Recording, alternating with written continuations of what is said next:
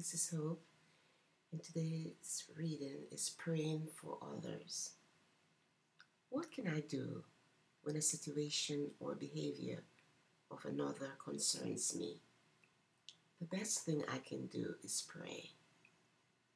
When I pray for a loved one, friend, or even someone I know about from the news or social media, I give the gifts of love. Whether I personally know someone or not, I know that we are connected, for the love of God is the essence of our being.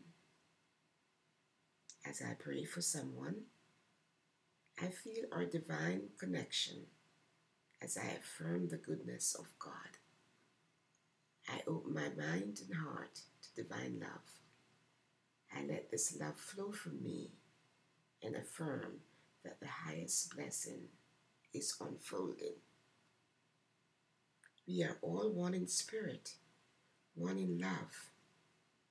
I give thanks to God for the power of love at work in every life. And as 1 Corinthians chapter 16 reads, Let all that you do be done to love. Thank you and have a great day.